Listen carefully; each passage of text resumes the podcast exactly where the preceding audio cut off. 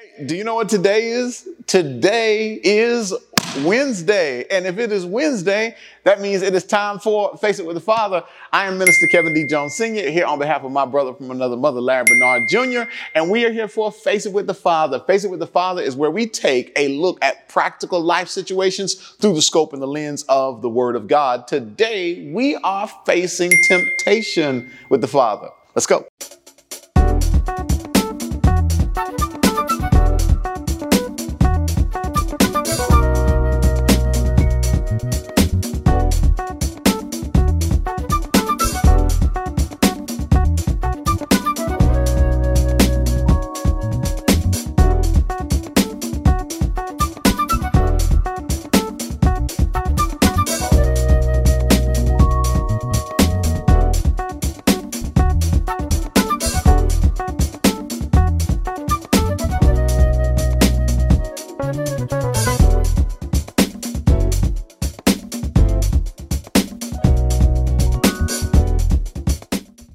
So, today, let's talk about temptation.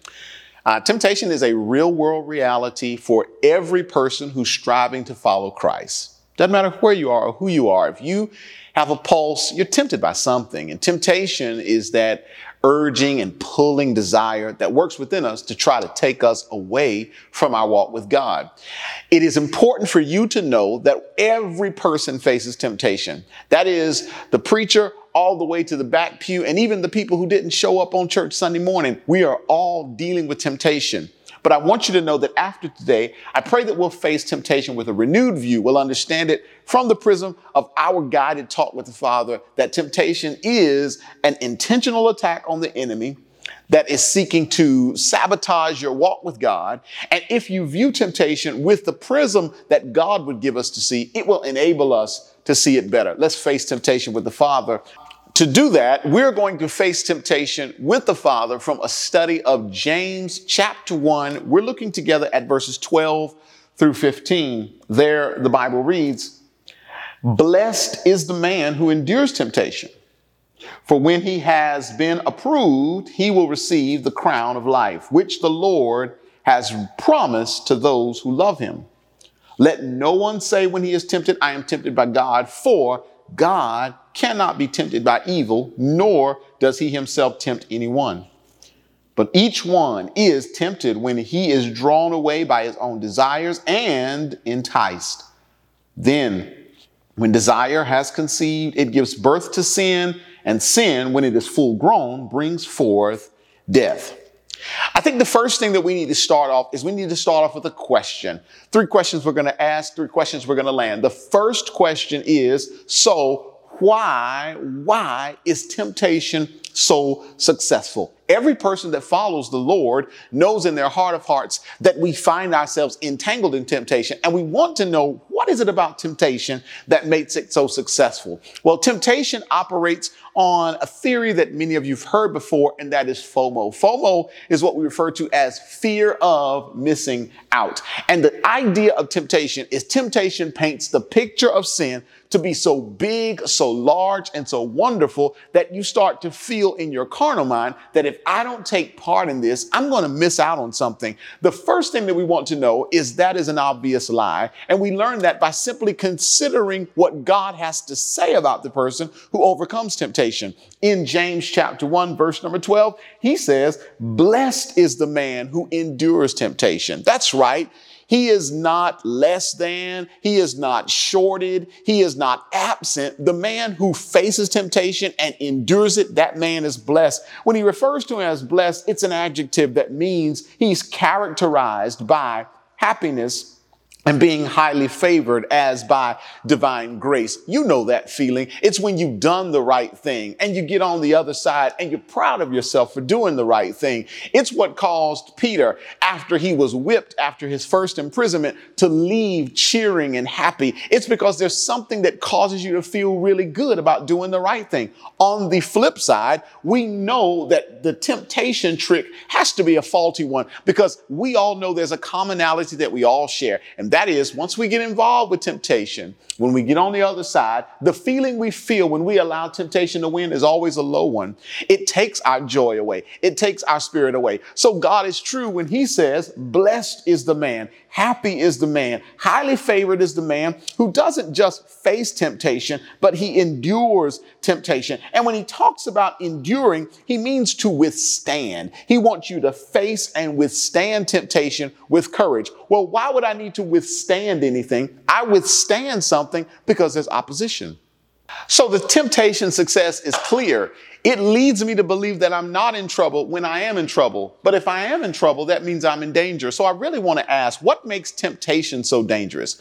I understand why a gun is dangerous. I understand why poison is dangerous, but why is temptation so dangerous? The danger in temptation is when we understand who is not involved. You see, there are certain times where certain people can be involved with a thing and it makes you to feel good. There's a leader you trust. And if you hear a leader you trust supports a thing, you want to be involved with that thing because they're in support of it. But if you hear they're against it, it causes you to have some apprehension. I want you to consider who has nothing to do with temptation. Look at verse 13. Verse 13, the Bible says, let no one say when he is tempted, I am tempted by God. For God cannot be tempted by evil, nor does he himself tempt anyone. That is, you need to know every moment you feel temptation, God has 0% involvement. When you are tempted to lie, tempted to cheat, tempted to commit uh, uh, uh, fornication, tempted to be involved with drugs and alcohol, just understand that God says, I have no place in that. He has no residency, no space in that. That's important to know because you have to understand why he's not involved. You see, he's not involved because when we're talking about the concept of what it is to be tempted, the temptation is literally the provocation of sin. That is, the ultimate goal of temptation is to push you to doing something that's wrong. I know that God's not involved with it because God has demonstrated through his son Jesus Christ a reality that we saw in the gospel of Matthew that maybe we didn't pay clear attention to. You see in Matthew chapter 4, Matthew chapter 4 and verse number 1, there, when we're looking at uh, Jesus at the genesis of his ministry, it starts off with something that is very interesting. We know the story, we know how it plays out, but listen carefully to what happens. In Matthew chapter 4, verse number 1, the Bible says, Then Jesus was led up by the Spirit into the wilderness to be tempted by the devil. That is, that is for the unique case of Christ the Spirit was in agreement with this standoff between our Savior and Satan. And the goal of Satan's heart was to do what he does to us, to tempt him, to cause him to fall. You know the story. 40 days, 40 nights without food. And what does he do? He tempts him with power. He tempts him with food. He tempts him with reverence. He tests him. He does everything he possibly can to cause our Lord and Savior to turn back. But the Lord, not only did he never give in to temptation, but he taught us something. If you would take a look in the book in chapter four, he teaches us that one of the greatest ways to overcome temptation is to study the word of God. Might I suggest to you that one of the greatest assets you have to overcome the temptation you're feeling right now And the unique areas that only you feel temptation is the word of God. But that's not the point I'm getting you to. After Matthew chapter four, when he is tempted, you know, he overcomes that. He is successful. He withstands. He's still sinless. Matthew chapter six, he begins his preaching ministry. And in Matthew, rather Matthew chapter five, he begins his preaching ministry that continues into Matthew chapter six. Matthew chapter six, he's teaching us how to pray. And in Matthew chapter 6, around verse number 8, he says, Therefore, do not be like them, for your heavenly Father, your Father knows the things you need before you ask. In this manner, therefore, pray. Listen to how the tempted Jesus taught us, the tempted people, to pray to our Father. Our Father in heaven, hallowed be your name. Your kingdom come, your will be done on earth as it is in heaven. Give us this day our daily bread Forgive us our debts as we forgive our debtors. But verse number 13 is powerful. And do not lead us into temptation. You see, Jesus is our creator. He worked alongside with God and he knows our capabilities. He knows what we can do. He knows what we can't do. It's the reason why you get a specifications list when you purchase your iPhone because the team at Apple tells you this is what the phone can do. And if the phone can't do it, it just can't do it because the creator understands. Well, our creator is God and God knows something about us. God knows that what he endured in that face of temptation, we're not built for it. We need his help. We need him to help us to survive and to sustain ourselves away from temptation. He says, you don't want to test yourself with temptation. Temptation is something that you ought to pray that God might keep you from. It is important for us to know that the thing that makes temptation so dangerous is that even God says, trust me, I made you and you don't want any part of it. Well, why doesn't God want us to have any part of it? What is this about temptation? What's the reality of temptation? Because I know temptation operates like a Super Bowl beer commercial. You know, when you're watching the Super Bowl and the beer commercial comes on and they paint this party like it's larger than life. Everybody's having the best time. Everybody's in the greatest shape. They're in the most fit, the most beautiful people all gathered together and everybody's just drinking and having a good time. But what no one shares with you is the families broken by alcoholism and they certainly are not sharing with you the DWIs or the, the, the hit and runs by drunk drivers and the incarcerations for driving while intoxicated. They're not selling you that because there's a reality behind alcohol that you don't see. Well, temptation operates just like that. When we're tempted, we are tempted to do something that we ought not do. And it's appealing to us. And we'll get to that in a moment. But what is the reality of it? Well, listen to verse number 14 as we gather the temptation reality. Verse number 14, James chapter 1, the Bible says clearly, but each one is tempted when he is drawn away by his own desires and enticed. There's a couple of phrases I want you to get here. I want you to get first, drawn away. Second, own desires. And the last, and the most powerful, enticed. Drawn away, own desires, and enticed. To be drawn away, what he's simply telling us there, it is to be enticed. It's to be dragged away. That is the goal. The goal of this thing called temptation is actually to separate you from God. Well, we know that this cannot be of God because God's calling in our lives was to bring us together. I wish I had time. I'd take you over to 1 Peter chapter 2, verses 9 through 12. There, the Lord is using Peter to tell us that we matter to him. He's telling us that we're a special people, a royal priesthood, a holy nation. He's identifying so many great things about us. But the most important thing that he reveals to us is that he summoned us out of darkness into the marvelous light. And we know that God is light and in him is no darkness. That is, God, with his saving grace and power, reached into the abyss where we were and he drew, he pulled us out of that so that we could be with him. So what is God showing? God says he wants us closer. But that's not what temptation. Temptation's goal, as we see in verse number 13, is that when you're tempted, you are drawn away. That is, while God's trying to bring you closer, temptation is trying to stake you away. So I know temptation wants to separate me from God. Well, how is temptation separating me from God? This is the most important part because this is the part that challenges us to take care, take off those pseudo halos that we sometimes wear and to be honest with ourselves. We are drawn away, pulled away from God by our own desires. That is, it's things inside of me that were engrafted into me from the old man that I used to be. Yes, when he washed me, I was reborn. All things became new. I am a new creature in Christ. But the tragic reality is, as long as I am in the flesh, I will always war with the passions of that old man. He's letting me know that the old hooks of the old man are the very things that are going to try to get me and pull me away from God. But pay close attention to the last phrase. You see, the last thing I shared with you was simply this.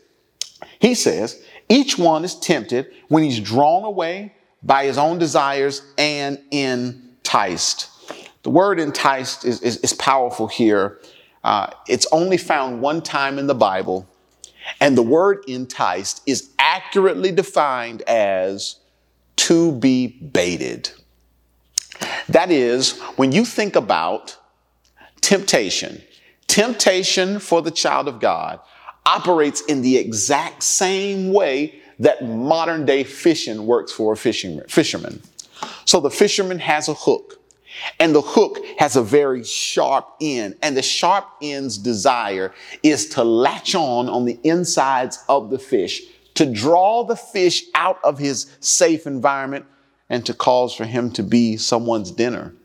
Well, to get him to do that, what he has to do is he has to cover the hook with a worm. And the fish would see the worm and he's enticed by the worm. So he wants the worm. So he comes to get the worm. But when he bites the worm, what he realizes is that it was never what it appeared to be. It was always something designed to take him out of his safety and to rob him of his home. When the Bible tells us that our temptations are used by our own desires to draw us away from God so that we might be baited, it is literally letting us know that the devil's agenda with all temptation is to separate us from God and to do us harm. Why is this important? Because it's what he allows to occur in the end of it all that really ought to be most alarming.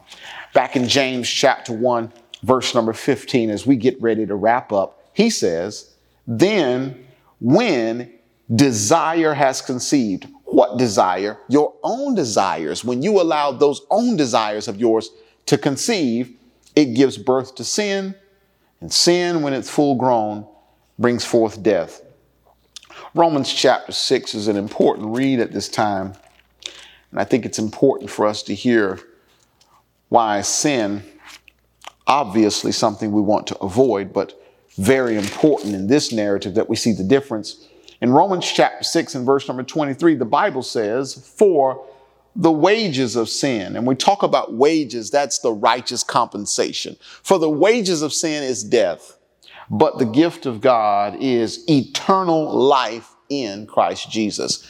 What is that eternal life? That eternal life is the crown of life. That is the home in heaven. That's the eternal glory. That is what I'm striving to get. And the Lord is telling me, blessed is the man who overcomes temptation because he'll actually have access to that. You know, when I really start to think about it, it starts to become clear. Temptation is not FOMO. I mean, temptation is not fear of missing out. Temptation is actually fear of missing home. We're going to lose our home in heaven because we've become so enticed by things that look good, but are really no good for us. And the end result of those things are to take the very thing that the Lord worked so hard for us to have, died on Calvary, and we've been striving towards since our rebirth. We're going to literally surrender such a great gift of eternity to enjoy a momentary pleasure. Let's face temptation with the Father. Let's understand that there is something we've got to know. Why is temptation so successful? It's successful because it presents itself like if you don't do this, you're going to miss out. But what's the reality of temptations? You see, the reality is that temptation is dangerous. And why is it dangerous? It's dangerous because God says, I have no part in that. I am the reason why all blessings are in your life, and I would never, ever, ever put this in your life. I've been through temptation. I'm teaching you when you pray, pray that you avoid temptation. It's dangerous. Why is it dangerous? Because, as he tells us in verse number 14, temptation is the hook with the worm covered that looks like something good. But when you bite on it, it's snatching you away from your home. And literally, the birth of that leads us into a state of separation. Lord, is there some good news for it? Well, there certainly is. 1 John 1 and 9 is the reason why I know that God is a good God and, and why I know that even when we are broken, when we make mistakes, when we fall short, God is still better than good. In 1 John chapter 1, in verse number 8, he talks to us uh, in, in a wonderful and a very necessary way. He says, Listen, if we say that we have no sin, and this sin is the end result of temptation. If you're saying you've never faced temptation and failed to temptation, John is saying you're not being honest. He says, if we say that we have no sin, we deceive ourselves. And the truth is not in us. That's John telling us we've all fallen, we've all missed the mark, we've all messed up. Temptation has gotten us all. Well, preacher, are you saying that we've all lost home because we've fallen victim to temptation? Well, no, I didn't want you to face temptation by yourself. I want you to face temptation with the Father. You see, when you face temptation with the Father, there's good news. In verse number nine, he says, But if we confess our sins, yes, if we confess our sins, he is faithful and just to forgive us our sins and to cleanse us from all unrighteousness. If I simply just own, these are my desires and there's no sense in me denying them. These are things that my carnal flesh wants. But in the spirit that I'm walking in, I'm going to abstain from these things. And I'm going to fight against those things because in fighting against those things, I'm victorious. And when I'm victorious, I'm blessed. I'm happy. I'm highly favored. And I'm highly favored because I see that with God, it is possible for me to say no. I'm talking to the person that's fallen time and time and time and time again who's actually starting to entertain that there's no way on earth that you can change or break this habit. And I want you to know that you've been facing it by yourself. Face it with the Father. Let's pray. O most righteous and awesome Heavenly Father, King Jesus, I talk to you now on behalf of every person who is struggling in any way, striving to overcome as they face the assaults of the enemy through temptation. Lord, temptation is a reality for us all and it's dangerous for us all. It's a lie to us all. It presents itself like we're missing out on something. And in all truth, we're not missing out on anything at all. It's seeking to harm us and to hurt us. But Lord, here's how good you are. You teaching us that even if it gets the best of us, if we still have life, we still have the opportunity to make that right with you. But dear Lord, we pray that you would teach us to pray like you taught us to pray when you were with us. Lord, lead us not into temptation, but deliver us from evil. For yours is the kingdom, the power, the glory forever. Amen.